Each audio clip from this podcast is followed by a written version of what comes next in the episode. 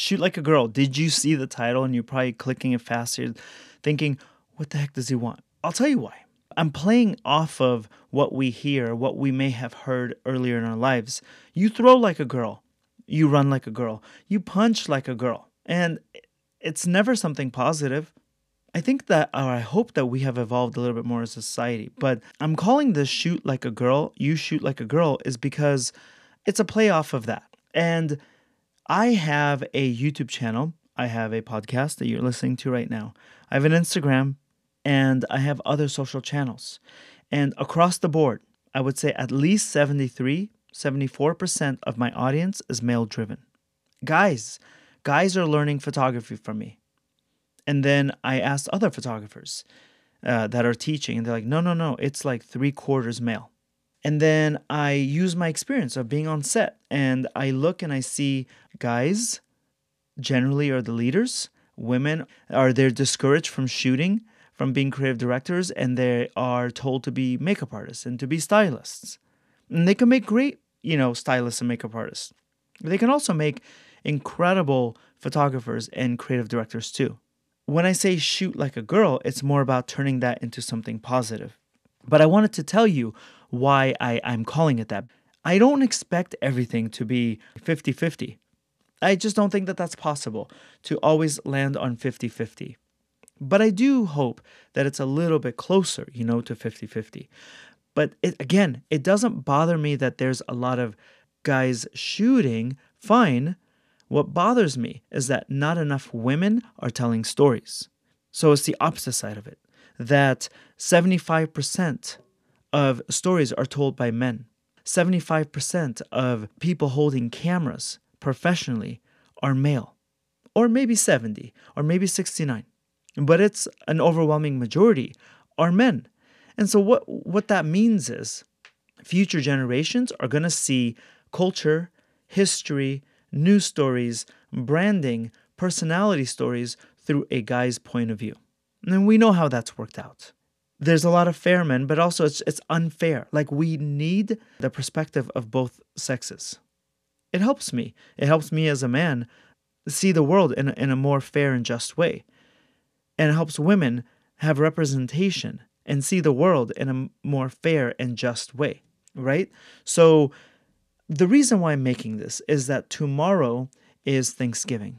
The day after is Black Friday. And really, the, the, the shopping started maybe even today. But that shopping spree for Christmas starts. So now I always hear people saying, I don't know what to get so and so for Christmas or Hanukkah or something for Ramadan or any other holiday uh, celebration. What do you get somebody? I'm making this podcast that I'm hoping that I can convince a few people that if you don't know what to get a little girl, consider getting her a camera. And it's not just a camera so she can just take a picture. There's like big, big implications of this. When you give a little girl a camera, whether it's used or it's new or it's digital or it's analog, or what if she even has a little iPhone and, and you're okay with that and you can't afford a camera at the moment, but you understand storytelling and you understand composition? You give her that skill, give her lessons, and say, I'm to give you three hour lessons on how to take better pictures and how to storytell. Because what will happen is she will have a bigger voice. So when I say shoot like a girl, I want you to encourage her to shoot exactly as she wants, whatever shooting like a girl means to them.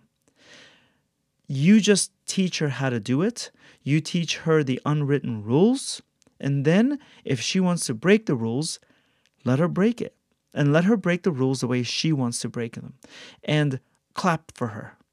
And give her space.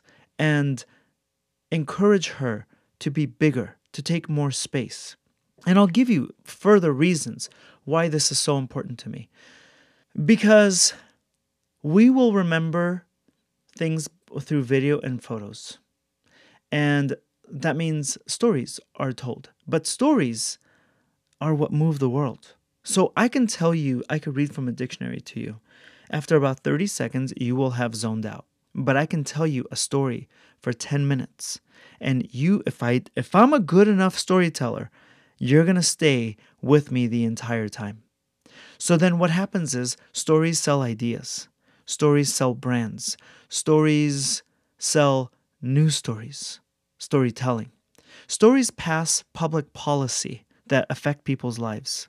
Stories get people elected. Stories get people funding for their companies. Stories get people headlines, the opportunity. The stories get people an open door into a room. So that's why I think it's so important that if you don't know what to give a little girl for Christmas, for Hanukkah, for Ramadan, for uh, I, and forgive me, I need to learn a little bit more about you know other other big holidays for other faiths or just in, in general. If you just like to give gifts for birthdays, and it's a little girl, get her a camera, teach her how to shoot, teach her how to tell stories, and then sit back and let her develop as she is. Let her become the storyteller. Because when you do that, she will never forget you if you do it the right way. There's a footage that's circling around right now of Adele, the singer, and uh, she talks about her second second grade teacher. And then the teacher came and surprised her, and Adele was crying, and everyone applauded, and etc. Second grade, second grade, she did not forget the person that taught her about the importance of literature. So I hope that you could be the person that teaches a little girl how to storytell, how to take better pictures, how to express herself through visual arts. And then she'll figure it out. She might combine visual arts with linguistics. She might do motion picture arts. But give her the chance in a very, very, very heavily male dominated industry we should be doing more to help little girls have more of a voice. And sometimes it's completely selfish. It's not just for her, it's for you and I too, so that we can see different perspectives, so that we can become better human beings. And we need that. So I just wanted to say that. I hope that that, uh, I don't know, if you're shopping for a little girl, I, I hope that you consider getting her a camera. You'll see some stuff happen You'll see her possibly documenting her life. That's beautiful. Or you'll see her documenting her grandparents or her parents. She might take family photos and, like, literally make a killing charging for family photos up and down her street that she lives on. All of that can start from you. So, a used camera, a new camera, a digital camera, analog camera, camera lessons, lighting lessons. It could be anything. Of course, don't ignore the little boys I'm just saying, let's not always assume that photography is male dominated. Now, there, whenever I say this, there's always a girl that's like, I shoot and I have a lot of girlfriends that shoot. Great. But it's still largely male dominated. And I want to use my platform to remind people that storytelling, taking pictures, is an incredibly vital skill that's going to give people a lot of access to opportunities that they may not get. She shoots like a girl. Good. She shoots differently. Great. She has opinions and insights that boys may not have. Good. Encourage her to shoot. Just encourage her to shoot, encourage her to be loud, encourage her to take space, encourage her to express herself, encourage her to break the norms, teach her the rules, the those unwritten photo rules, and then allow her give her that permission because listen it's a little kid still say but if you want to do it differently do it differently. And that's what's going to give you your particular branding. And you'll be surprised where she goes. All right. So I hope that this inspired you a little bit. Maybe, maybe a little girl will get a camera somewhere because they heard this. Teach them, encourage them. And I appreciate you for listening. This podcast, if you would love to share it with somebody that has a little girl in their life, you know, bring it up to them because maybe it's not at the top of their mind.